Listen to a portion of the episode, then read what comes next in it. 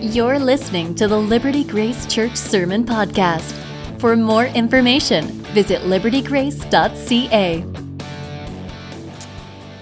Hey, good afternoon, everyone. It's great to be here with you. Thanks for the warm welcome. Thanks for that scripture reading, Julius, and for your worship, brother. My name is Stephen. I'm an elder over at Maple Avenue Baptist Church in Georgetown. And so I pass along greetings from your brothers and sisters out in Georgetown. If you don't know where Georgetown is, that is our claim to fame used to be we were the end of the line on the goal line, but then the Kitchener extension kind of robbed us of that particular claim to fame. If you're familiar with Weird Al, maybe you know his song, Lame Claim to Fame. That was our lame claim to fame. So anyways, we'll just make Christ our boast. Look, I love what you're doing here. When Pastor Darrell was telling me you're preaching through the whole Bible in a year, it's such a great undertaking. And I got to tell you, I feel a little bit of pressure. I feel like it's a bit of a burden on my heart to make sure that there's consistency. And so we're going to pick up where Pastor Darrell left off last week. And I think that means that we're covering the second act of Isaiah with some parallel passages in 2 Kings, 2 Chronicles, and the Psalms. And I have to tell you, when I was reading through the passage, it made me feel, man, wouldn't it be nice if God could just show himself? You know, just give a clear, undeniable sign, like a big booming voice that's heard all over the world by everyone at the same time that says, "Attention, all mankind. This is God. The Bible is true. God out." Do you know how easy it would be for us to be able to have conversations with others if that was the case? Maybe I'm the only one who thinks this way. But in covering this part of the Bible, I think we can start to consider the role of signs that God gives and how they affect faith and salvation. And we're going to see that there's logical consistency to God's word. And even more largely, just consistency more generally to the Bible in general. And so even while we see the consistency of the Bible, I think we're going to acknowledge our own cognitive dissonance. I'm sure you're all familiar with cognitive dissonance. We're all pretty good at it, because we're good at keeping two contradictory notions in our minds and coming up with an easy justification to reconcile the two. We're more than happy to just come up with an easy rationalization. Here's an example. I'm on a diet, so I'm only eating healthy foods. But I'm going to eat that donut. And it's not because I'm not on a diet anymore, it's because I'm allowed to cheat on my diet. See how that works? It's nice and easy. In Georgetown, you know, it's becoming a suburb. When we moved 14 years ago, it was more of a small town. Now it's just turning into a suburb. So here's a good example that happens in Georgetown around densification. People are pro-densification because it's good for public transit. It's good for the environment. Densification is good, but a high-rise being built in my neighborhood, I'm going to fight that with everything I've got. Not because I'm not still good for still for all the good stuff, but just because how dare you and shut up. I can hold these two things in my mind because I'm good at the whole cognitive dissonance game. But you see, God, he's more of a stickler for consistency. He's not so amenable to our fuzzy logic. which is what makes it kind of baffling. After spending the first half of Isaiah laying out his case against the people of Judah, all of a sudden in the second half, I don't know if you felt the same way reading it, there's so much hope in the second half. Our church in Georgetown, we went through the book of Isaiah, the whole book, in about 18 months. We just camped out in Isaiah for a while, chapter by chapter, verse by verse, week after week. And it's just so relevant to the moment in time that we're in right now. The prophet lived and spoke of a time which comes at the end of an extended period of social and economic stability. It starts with the death of King Uzziah. And after his death, sort of the increase of geopolitical uncertainty, based on the threat between these two warring superpowers, Assyria and Egypt.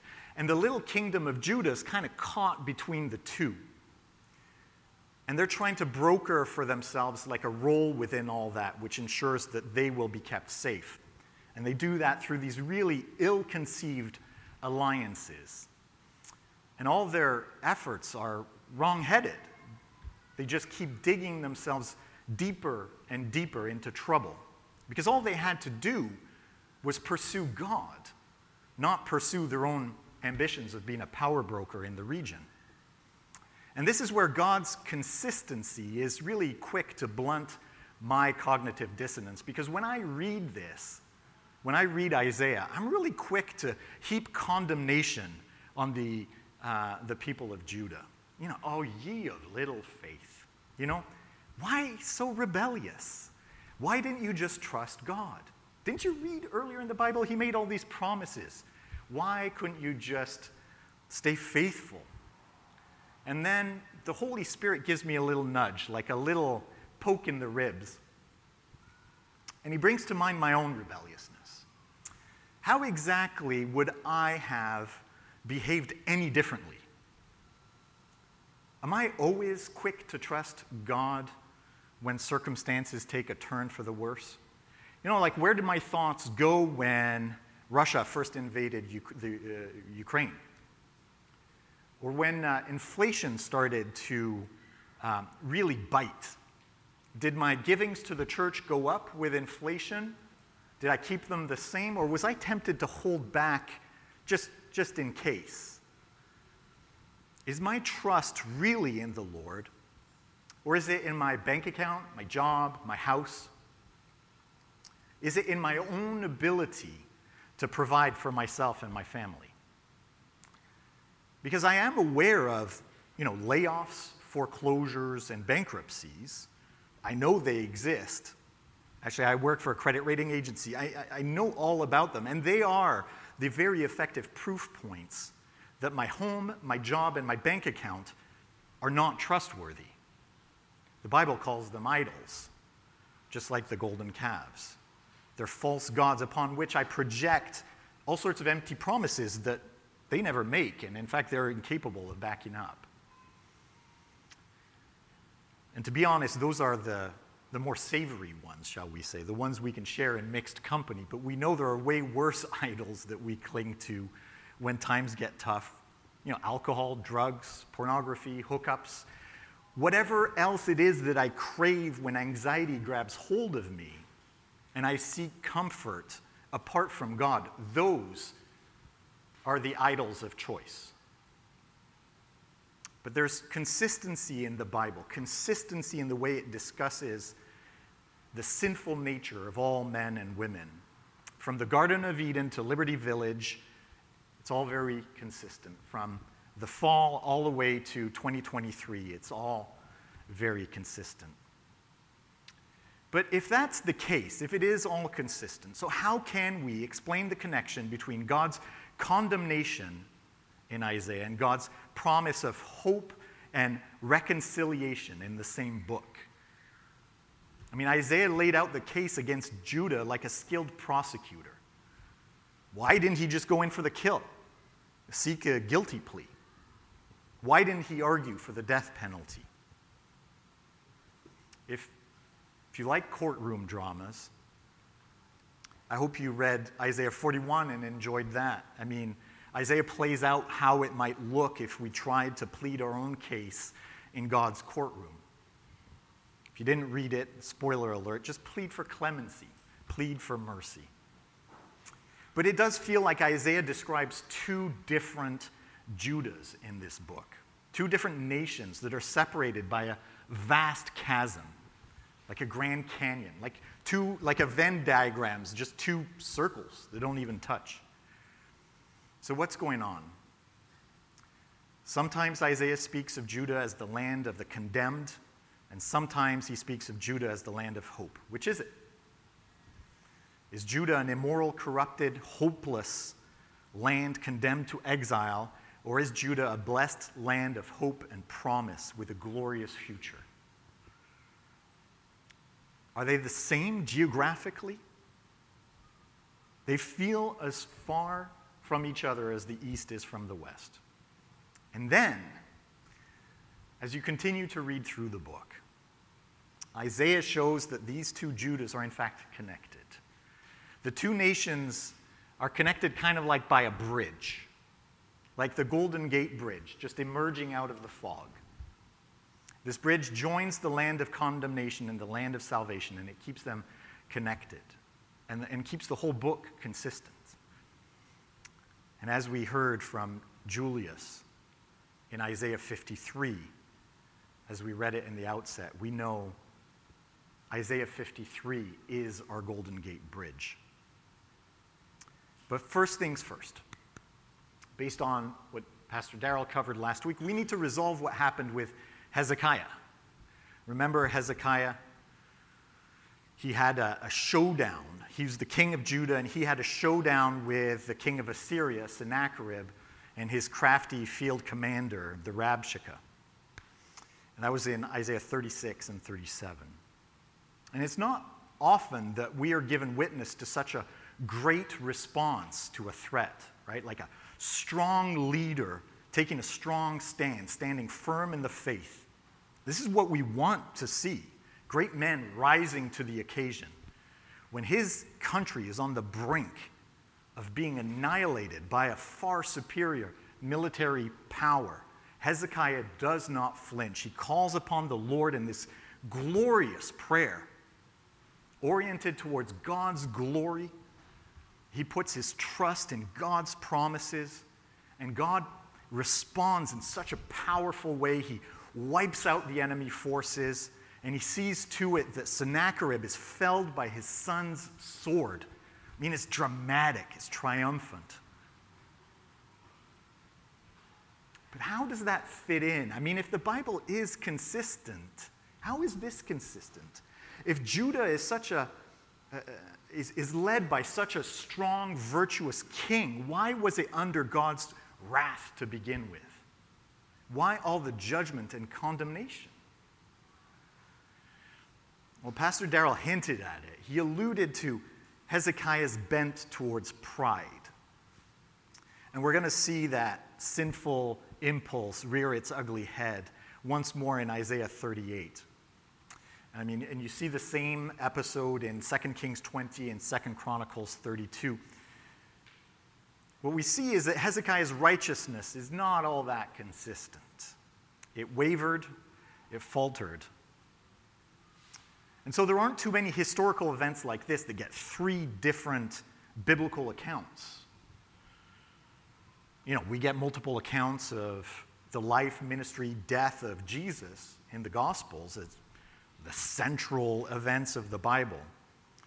And even there, I mean, critical scholars are quick to point out the differences and say, well, these are contradictions in the Bible, which is kind of problematic for a preacher who's trying to make the case that God and the Bible are very consistent. But let's consider this. If someone was to interview each and every one of you on the way out this afternoon, just ask you what the key points of the sermon were, we would expect some inconsistencies. I'm not talking about inaccuracies or contradictions, because you're all paying close attention. I can see that. I mean, different emphases, because We all have different circumstances and things hit us differently. But the main points are going to be the same, and all accounts are still going to be factual. And so it is with a witness account that's recorded in the Bible.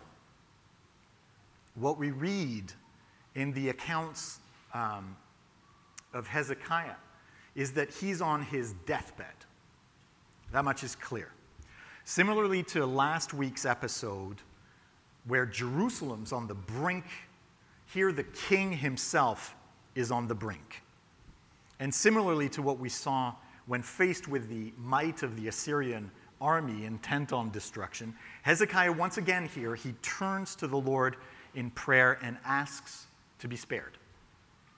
And in response, God not only grants the king an additional 15 years to his life, but he's given this incredible, unforgettable sign, an observable, undeniable miracle. God realigns the cosmos for this sign. The sun reverses its course for a spell to turn the shadow back on the sundial. It's astounding, and it's loaded with intentionality and meaning. The Scottish biblical commentator Alec Motier notes, just as the sun was about to set on Hezekiah's life, now it returns for a time to prolong the day. It's incredible. And I want to acknowledge something outright here, because I know that a lot of us either have or will just pray fervently for someone's life to be spared or prolonged. And as this passage makes clear, I mean, God can miraculously heal the sick. And we also know that God is good and kind and loving. But God's purposes are not always clear to us. And it is according to his will and his purposes that God acts. And ultimately, it is for the good of his children. But that doesn't mean that it always aligns with our own conception of what good is in the moment. And in this situation, God has a purpose for Hezekiah. This is not just to placate one man. But I also want to consider Hezekiah's prayer. Because in Isaiah 38, verse 22, he asks for a sign. And as I said at the outset, I've often longed for a sign like this. I mean, maybe you have also. Just a tangible sign from God that lets me know that I'm not crazy. Just a gesture that he could show to someone I love that I'm trying to witness to. And more often than not, we're just let down. So why doesn't God give us a sign when we pray for it? He's able to. He just did it for Hezekiah. Well, the truth of the matter is that signs don't change hearts. God, he doesn't save people through signs, because people do not come to faith by witnessing these signs. In John 6, right after a whole series of miracles, Jesus feeds 5,000 people with 2 fish and 5 loaves.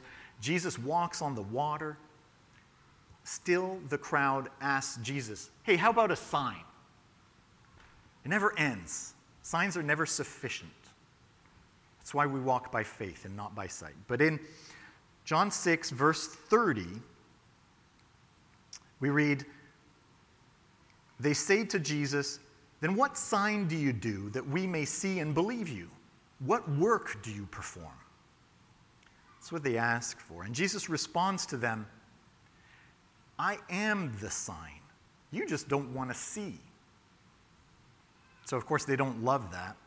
John 6:41, we're told they grumbled about him and said, is not this Jesus, the son of Joseph, whose father and mother we know? How is he saying now that I have come from heaven? Signs don't change hearts. They just don't.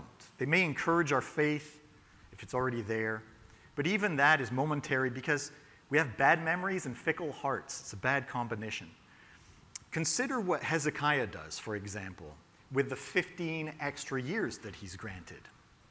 We keep saying the Bible's consistent. So, Isaiah 39, after witnessing this interstellar miracle where God plays with the gravitational pull of solar systems, Hezekiah goes around boasting about how important he is, about how he defeated Assyria. He receives a little bit of flattery from a foreign dignitary, and immediately he invites the Babylonian delegation into his palace and shows off how powerful he is. We're told he shows them his whole armory. Isaiah 39, verse 2, there was nothing in his house and in all his realm that Hezekiah did not show them. Our hearts are so easy to fall prey to flattery. Our pride knows no bounds. We're fooled like this into believing that we're responsible for our own salvation. Twice Hezekiah was an inch from death. There was nothing he could do to restore his health. There was nothing he could do to stave off the Assyrian army. All he could muster was to turn his face to the wall and pray. And in response, the God of the universe wiped out 185,000 men, reversed the orbit of the solar system to extend his life, and it's not long before Hezekiah is showing off just how he was able to pull off such a stunning victory by the might of his army. To who? The Babylonians. I mean, the kingdom that is going to destroy Jerusalem and enslave his people. All along, Judah thought that Assyria was the threat, and they could not fathom that another lurked right behind them, Babylon. Hezekiah threw wide open the gates to the enemy, and by his foolish pride, he gave up all that God had granted his people, the people God led out of slavery from Egypt and to whom he granted their own land. Now they will be taken out of their land in exile and enslaved once more by an oppressive master, Babylon. See, we ask for signs, but our faith, our salvation is not born out of signs. Signs don't change hearts. We dismiss signs. We forget about them. We rationalize them a million different ways. Our cognitive dissonance jumps in and quickly fills in for our pride. Rather than accept the fact that we find ourselves in difficult circumstances due to our own rebellious impulses, due to our own sinful nature, we refuse to see the fact that God is the one who lifts us up out of the mire and places us on solid footing by his mercy. Instead, we rewrite the whole story in our minds. We give ourselves the starring role, and we give ourselves the credit. Signs aren't the bridge across this chasm. Signs of God will not reconcile the fact that we sit under God's judgment and yet enjoy his mercy. So what is the golden gate? What is it that bridges this gap? Isaiah takes his time. He dismantles a couple of other false leads. It's not our own merit. It's not our inherent goodness. It's not the rituals and empty acts of worship. The key to our salvation is not from within us. It's not our works. Does that sound familiar? I mean, that's Paul's favorite refrain in the New Testament. And he often quotes Isaiah to make his point. In Isaiah 58, the prophet lays out his case against grand shows of piety, where people go around showing off how godly they are by fasting. And so they ensure that everyone hears their hunger pangs, their groanings and discomfort. But the problem is, all the while, they're taking advantage of those who are actually hungry, those who are too poor to buy food. Isaiah 58:3, the Israelites ask, "Why have we fasted and you see it not?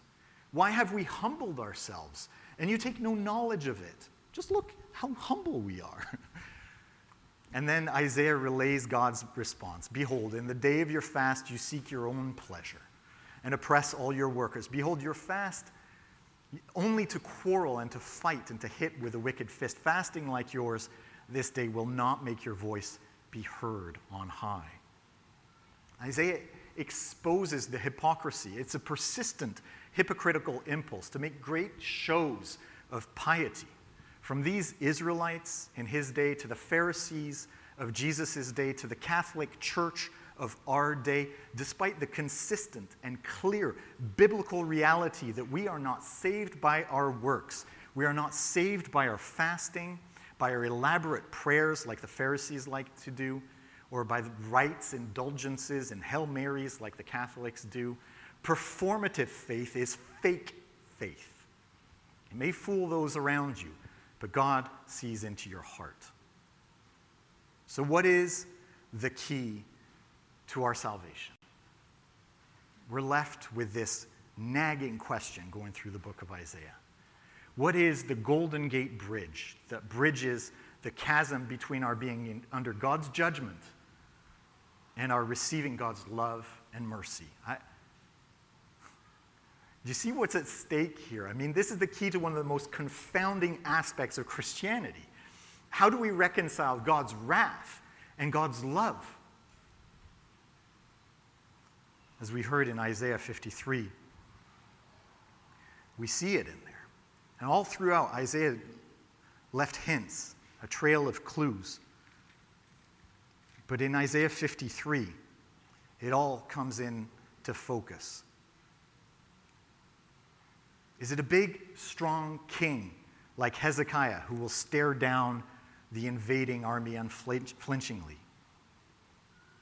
No, we're told he grew up before him like a young plant, like a root out of dry ground. He had no form or majesty that we should look at him, and no beauty that we should desire him. He was despised and rejected by men, a man of sorrows and acquainted with grief. As one from whom men hide their faces, he was despised, and we esteemed him not. It's rather the opposite of the kingly figure. And in fairness, that is the consistency of the Bible, isn't it? The hero's never the big, strong guy. It's usually the scrawny little guy, not Goliath, but David. Like Godfrey said earlier, not Superman. A man of sorrows. But how? How can this man of sorrows, this suffering servant, reconcile God's judgment and mercy?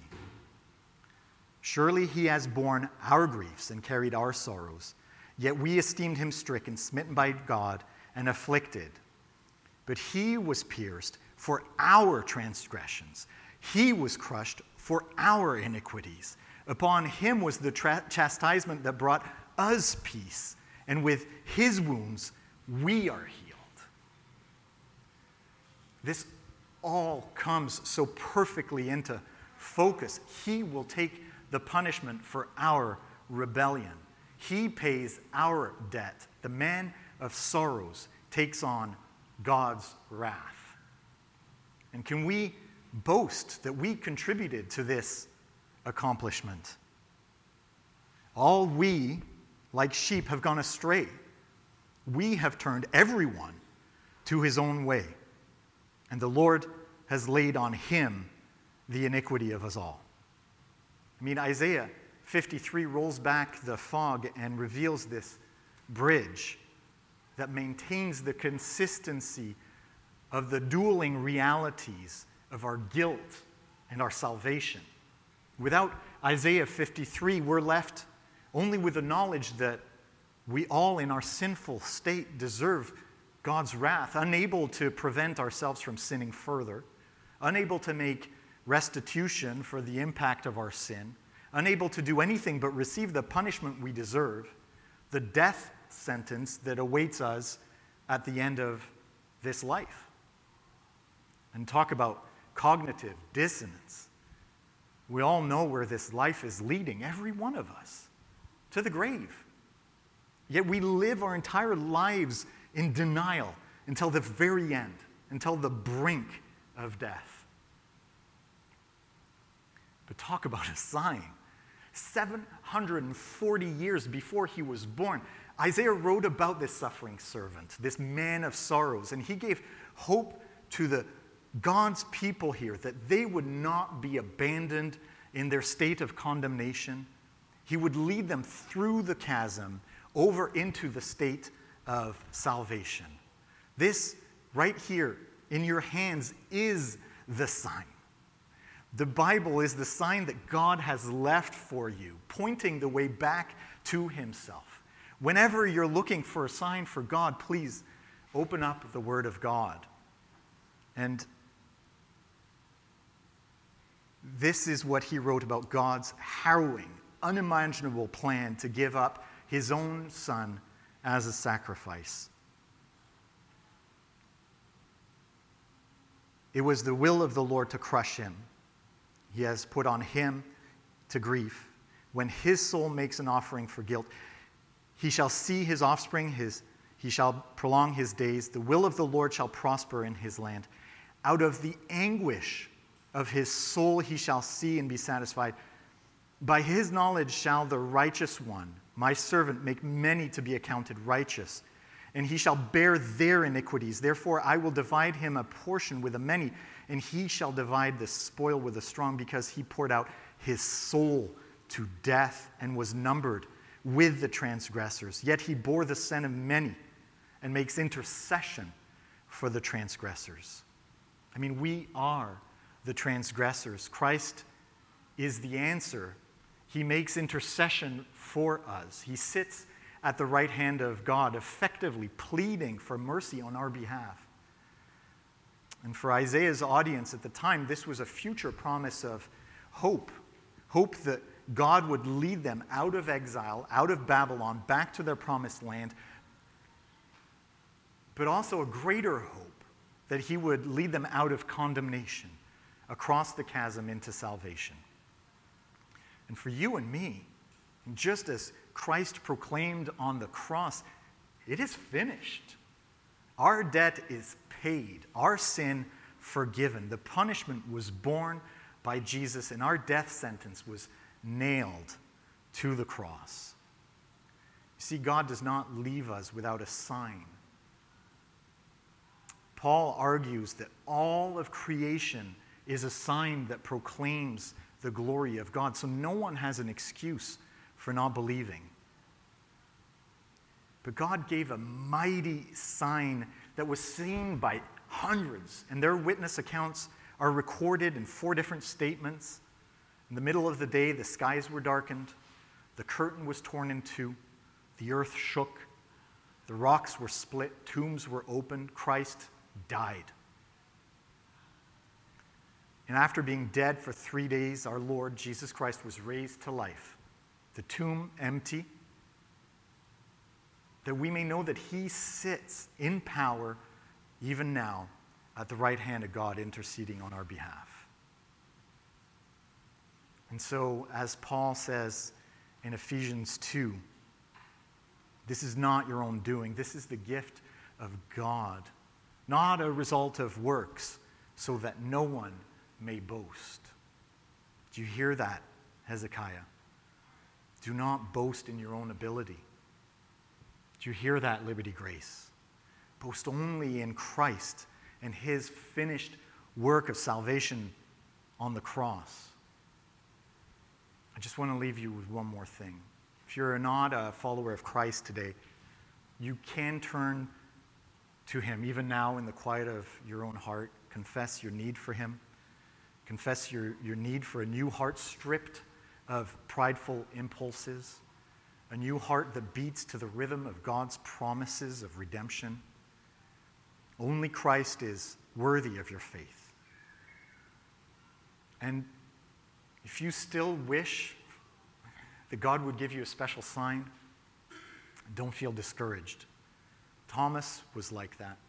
He wanted to touch the resurrected Christ before he could truly accept what he already believed. And hear how Jesus replied to Thomas to encourage you in John 20, verse 29. Jesus said, "Have you believed because you have seen me? Blessed are those who have not seen and yet have believed." Let's pray. Heavenly Father, thank you for your word. Thank you that you did not leave us in our condemnation, even though it is our sin that caused the chasm between us, even though we rejected you. You did not abandon us without a way back. Through your Son and his harrowing death and his glorious resurrection, you have bridged the chasm that we may return to you. And I pray that many would recognize our need for your grace and for Christ, in whose name we pray now. Amen.